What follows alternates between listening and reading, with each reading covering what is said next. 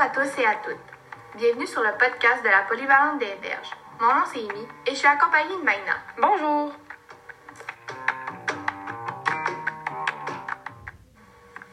Nous allons vous parler des barrages hydroélectriques.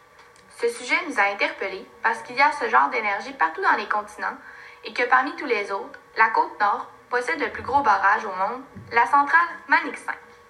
Notre recherche consistait à savoir en quoi l'hydroélectricité est encore une technologie à jour aujourd'hui.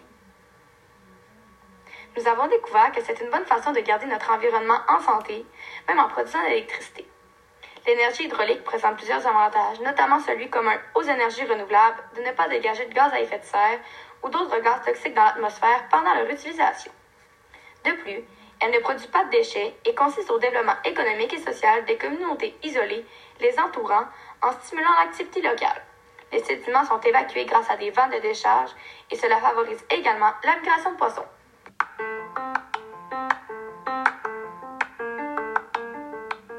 Amy, qu'est-ce qui prouve que l'hydroélectricité est encore considérée verte? Selon Pierre-Olivier Pinault, spécialiste des questions énergétiques HEC, si vous ne savez pas c'est quoi HEC, c'est l'École des hautes études commerciales de Montréal, nous mentionne dans un document de la presse. En termes de gaz à effet de serre, l'hydroélectricité est presque imbattable. Ses émissions sont minimes en comparaison avec le charbon, le gaz naturel ou le mazout. Sur le cycle de vie, elles sont comparables à celles du nucléaire et des éoliens. De plus, le document sur le taux d'émission de CO2 associé aux approvisionnements en électricité produits par Hydro-Québec nous confirme que de 1992 à 2019, le taux de CO2 a considérablement diminué. Yay!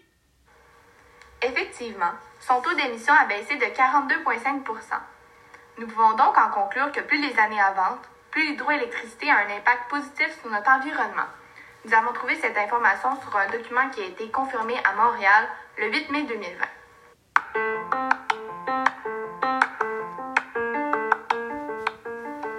Maintenant, peux-tu nous dire quelle sorte d'énergie est produite par l'hydroélectricité? Pour commencer, l'énergie hydraulique représente 2,4% de l'énergie mondiale.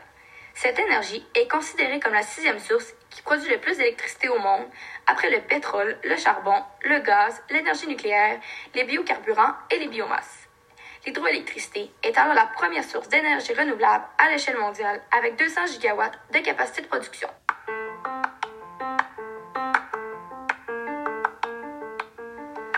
J'ai entendu le mot énergie renouvelable.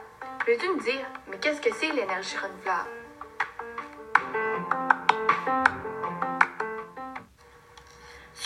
Les énergies renouvelables sont des sources d'énergie dont le renouvellement naturel est assez rapide pour qu'elles puissent être considérées comme inépuisables à l'échelle du temps humain.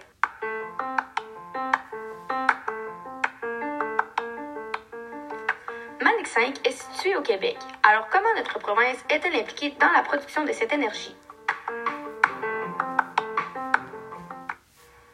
En fait, le Québec est l'un des plus gros producteurs mondiaux d'hydroélectricité, car il possède près de 500 000 lacs et 4 500 rivières, ce qui équivaut à environ 12% de la superficie du Québec. De plus, Hydro-Québec, une des plus grandes compagnies d'électricité, possédait à la fin 2011 un parc de 36 971 MW, dont 98% sont d'origine hydraulique, ce qui fait de cette compagnie le leader mondial en hydroélectricité.